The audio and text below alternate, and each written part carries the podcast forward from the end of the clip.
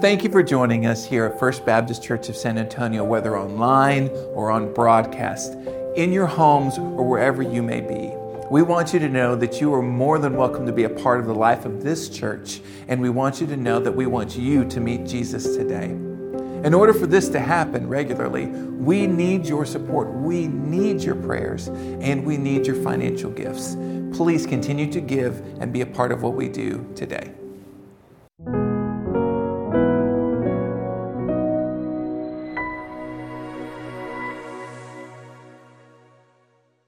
Nancy, Seth, thank you. Well done. That which Nancy sang, we will read together. So you'll find uh, in your listening sheet in your bulletin, we're going to read aloud together Job 19, 23 through 27. So if you'll find that and stand with me and we'll read it aloud.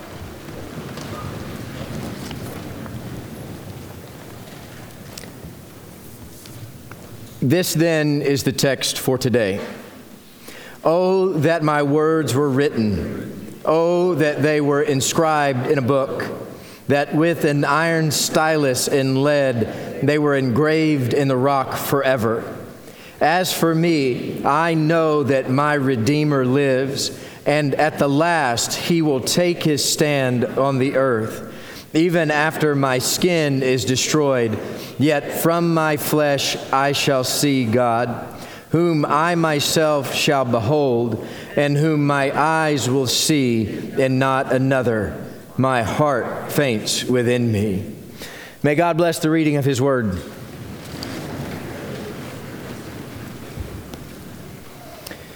Have you ever wondered what people might say at your funeral?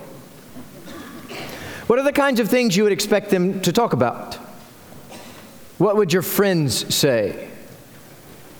What would your pastors say when they spoke at your funeral?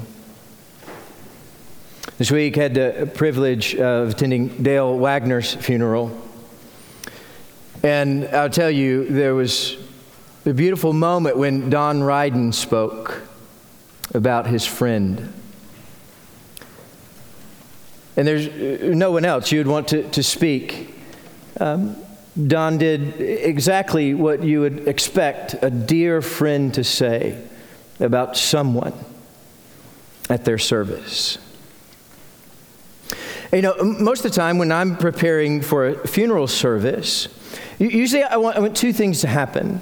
I want to be able to share the gospel as we're working through that time together. But it's important in that moment that we also share stories about the life of the deceased. And so I love to listen to those stories uh, of the person who has passed on and, and use those stories as sort of sermon illustrations to portray who God is and, and, and to talk about the ways that God has impacted this life of this person and, and reveal the character of God through their life and, and reveal the story of the gospel through their life. And I, I think it works most of the time. We work through it in those ways. And in some respects, this is the very thing that Job is, is dealing with and Job is worried about in the initial verses of Reverse this week. Job is worried about what the people who now surround him might say at his funeral. Because as it stands at the moment, Job's body is in such decay, he's unrecognizable. And as we talked about last week in the passage just before this, everybody in his life has deserted him. His, his, his wife is repulsed by him. The kids in the streets are laughing at him. Nobody wants anything to do with him save these three friends who've come to, to speak to him. And so he, he's wondering what's going to be said at my funeral? Because the only people who are talking to him right now are these three friends who, through all of these pages, as we work through from about Job chapter 2 all the way to Job chapter 19, are these three friends who are blaming Job for some unconfessed sin that hasn't happened. This, this is what Job means up in verses 21 and 22. Job is asking his friends to go backwards He said, Can you go back to the place where you cared for me intimately and you, you took care of me rather than accusing me? Re- remember, uh, uh, Job's three friends, they were great at first. They, they coordinated that all of them would come from out of town. They lived far off. All three of them made this journey in to see Job. And when they got there, they all sat with him for, for seven days without talking. And, and there was this moment where, where they were weeping with, with Job as he wept. They were mourning with Job as he mourned. But, but then they all just opened their mouths and they started spewing speculation. And, and in these chapters before this, they, they, um, they began to argue with Job. And they said, You in your life, Job, have just been ravaged. And, and somebody whose life looks like this must have done something awful in the sight of God. Now, they knew Job before, they knew Job as a good person. They, they were all good friends. They, they, likely all benefited from Job's wealth and, and his business acumen. And, and then we, we get this speech from Eliphaz in, in Job uh, 22, where he accuses Job of all kinds of speculative things. Remember, Job hasn't done any of these things. But he just starts making stuff up. It says, Job, you, must be charging outrageous interest to people. And then, then he continues on. He said, Job, how much food did you take from poor people? It continues on. Job, how many orphans did you step on? How many widows did you kick? There must be some secret sin that is torturing you this morning. And Job hasn't done any of it. Job's friends, they can only imagine divine retribution for some untold sin that Job has locked away somewhere. look down at Job 19 22 with me. And this, this is how he, he answers those friends. Why do you persecute me as God does? This is not even your place. God above is my judge. You are not my judge. God sees my heart. God knows every sin I have ever committed. God knows where I am. You three have no idea what you're talking about. Why do you persecute me? Why do you chase after me as God does? And are you not satisfied? with my flesh. You see, Job is saying, I will stand before God because God knows my heart, but I am tired of standing before you three because you three don't know what you're talking about. You have turned this sweet moment where we were sitting together into a pack of wolves feasting on a dying fawn. Why are you treating me this way? And you see, based on in all of this and what we've seen so far in the book, you would expect that if Job passed away, his, his three friends would, would come to, to Job's funeral and they would say something like this Job had hard final days. And, and he must have done really something really bad to deserve this. But he would never admit to any of us what that was. So, in this funeral service, let's all take some time to guess at what kind of sins Job likely committed along the way. And they would open the mic up and say, What kind of sins do you think Job committed? Well, he was a businessman, and you know businessmen, profit over people. Let's come up all the ways that Job might have put profit before people. And, and, Job can't handle this picture anymore. Jo- Job is saying, You three are not speaking at my funeral. Eliphaz, you're done. Bildad, no. Zophar, stop it. The three of you are not going to be the ones who are speaking at my funeral. In fact, and then he gets to verses 23 and 24. Let, us read those again. And, and this is where he's going. This is what he means in verses 23 and 24. Oh, that my words were written. Oh, that they were inscribed in a book that with an iron stylus and lead they were engraved in the rock forever. You know, in, in my experience with funerals, um, we don't often put too much thought into what is inscribed on the headstone when we put those out. Most all are, are fairly generic. Right? We have the names, we have the dates something like gone but not forgotten, or something like in loving memory, always in our hearts, those kinds of things. And, and they're simple phrases. And, and simple is good. There's, there's nothing wrong with the, the simple phrases. But this is what Job says here. This is what he means in verse 23 and 24. He's saying, When I die, I'm going to have to defend myself, and I'm going to defend it on my headstone. And I don't have to not only defend myself to God, but I'm going to have to defend myself against the community. And I'm going to have to defend myself against you three and, and all the things that you're saying about me. You see, Job, he, he, he felt like his three friends were going to talk about all his unknown theoretical sins at his funeral. You see, most of the time when we do funerals, people make up good stories. And sometimes those good stories are exaggerated and they're romanticized, and we romanticize these relationships in these stories that we tell. And, and so we, we generally sort of grow in that positive story. Job's, Job's friends were going the other direction, and Job, Job saw it. And it, they've gone completely the other side, where, where they're just kind of going around guessing what kind of sins Job must have committed. And so Job says, I'm going to write down my story.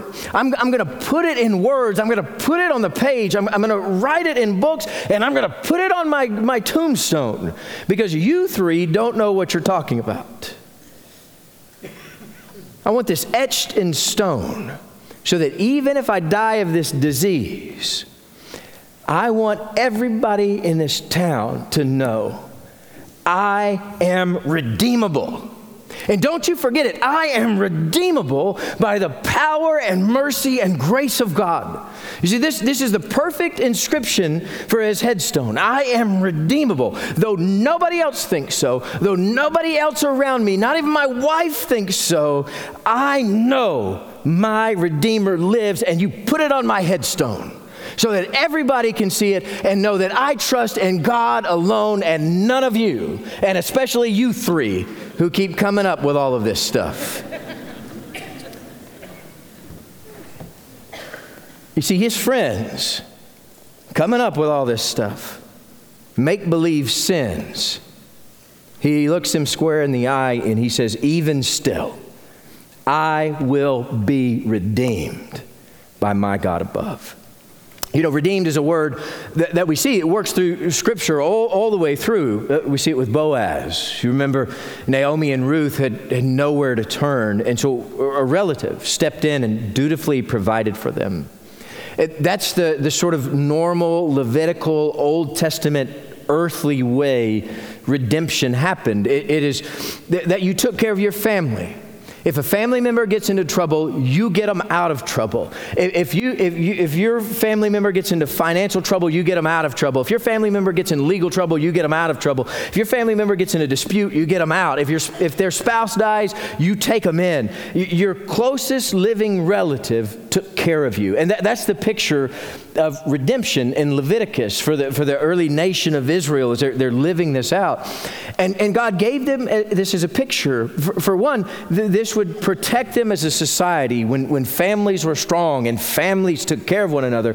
But, but God was using this uh, uh, as, as something greater. God, God was saying there, there's a bigger story here. And the bigger story of redemption, it, it, it moves above the family and it comes into the hand of God so that God assumes this word, and we see God assume the word redeemed throughout the scriptures. That, that God in, in Exodus was the champion for Israel in Egypt, where it says God was the one who redeemed them out of Egypt, picking them up out of slavery and delivering them into the promised land. That was redemption.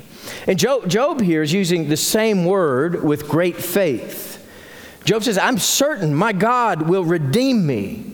And his point is, I know none of you will, and everybody else has deserted me, but God will redeem me. This is a moment of faith that understands the character of God.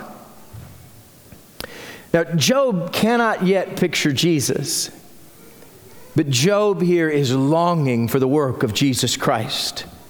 Now, this is exactly the kind of work that we see in Jesus in the, in the New Testament. That, that Jesus is, is the Redeemer, that Jesus is the one that, that steps into our lives and pays the price so that we might be saved. And that we know that we, we have a greater enslavement than that of the Israelites.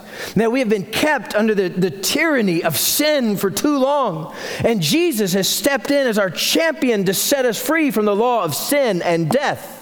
This is the work of God. Though we find ourselves trapped, God steps in and restores us by the blood of Jesus Christ. See, as, Job is standing in front of his friends, they're doing their best impersonation of Satan, accusing him of all kinds of heinous things. And Job confidently proclaims that he will be vindicated in the end. I am redeemable. All of this brokenness will be healed by the hand of God. Now, this is, this is difficult for us. And, and it's difficult for us even as we work uh, uh, through Job. And, and it's a confounding reality as we live our lives. And, and in fact, it, it, it doesn't faze Job, but it, but it sure takes us back when, when things unfold in the grand scale of time. See, Job, Job still understood that, that though he has been dealing with, with, with the, the, suffering of this disease for months now, and we don't really know how long the, the timeline is here, but, but it's likely months of this. Job still says, My Redeemer stands with me. And even as I stare death in the face, I will proclaim, My God lives.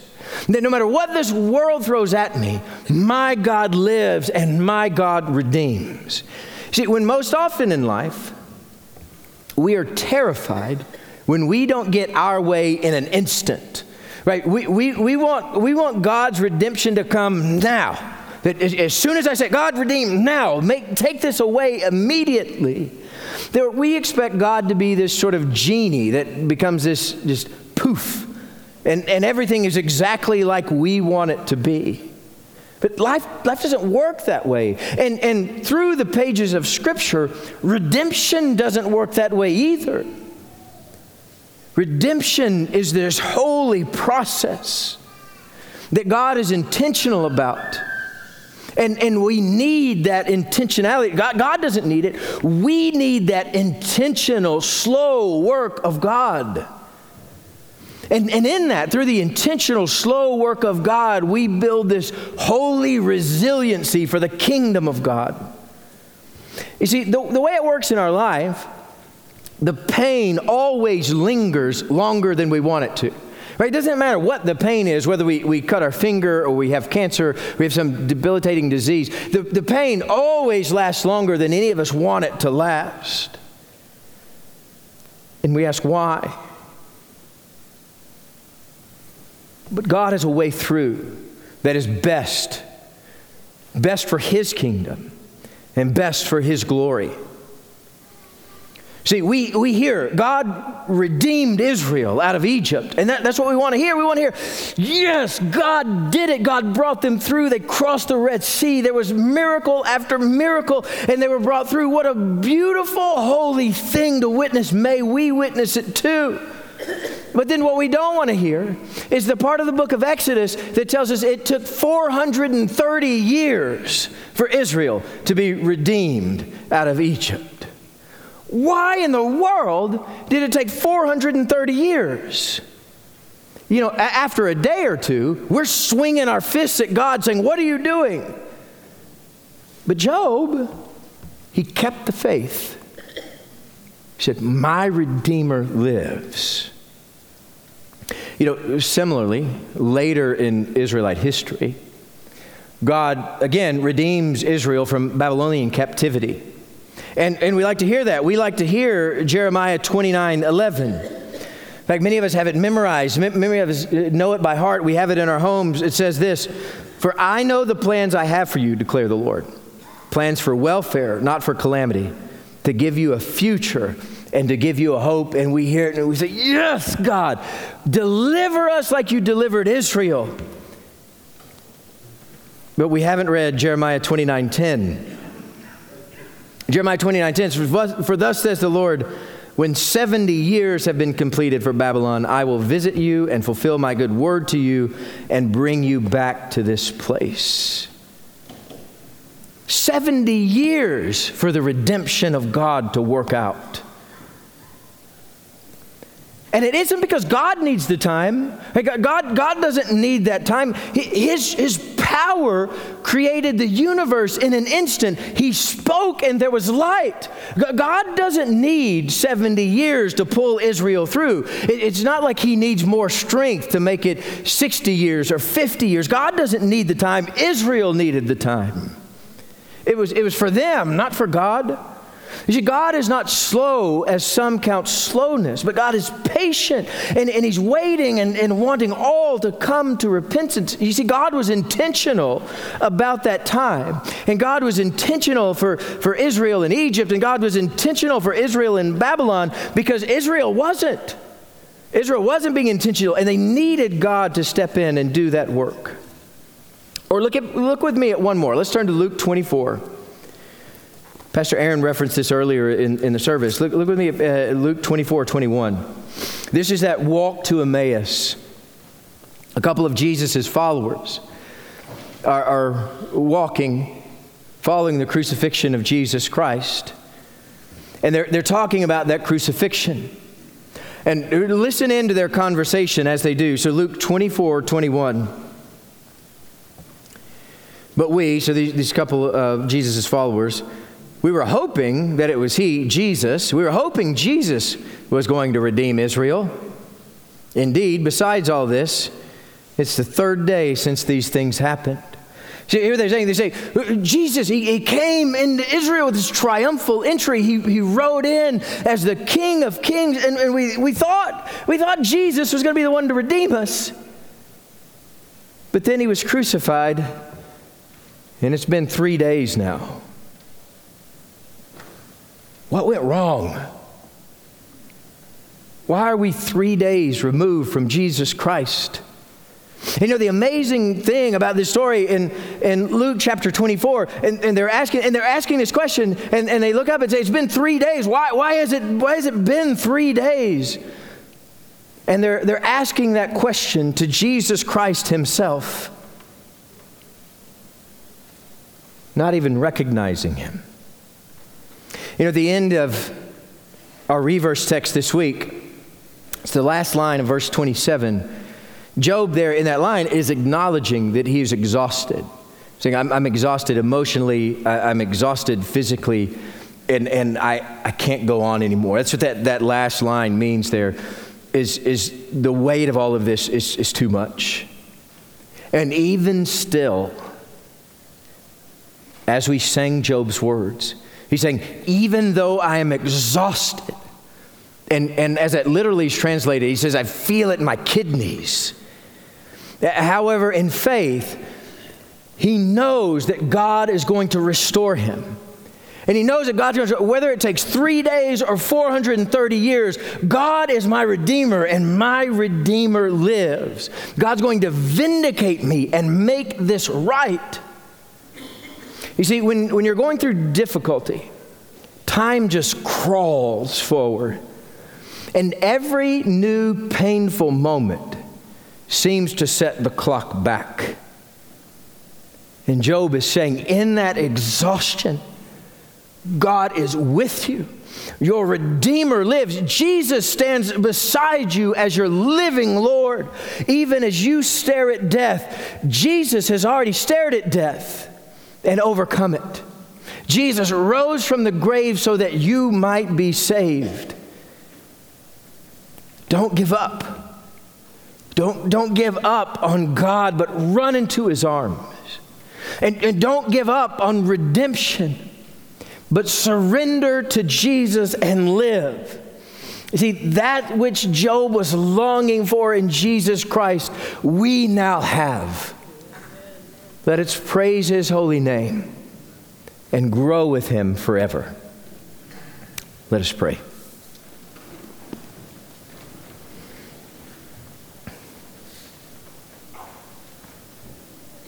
O Lord our God, would you come?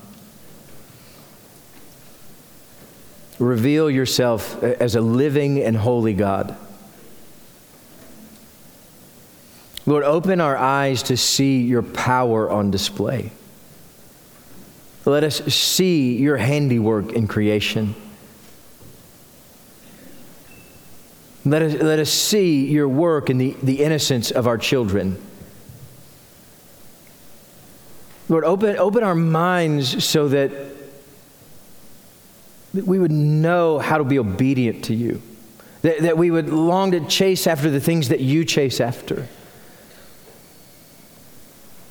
Lord, that we would proclaim as Job proclaimed, I know my Redeemer lives.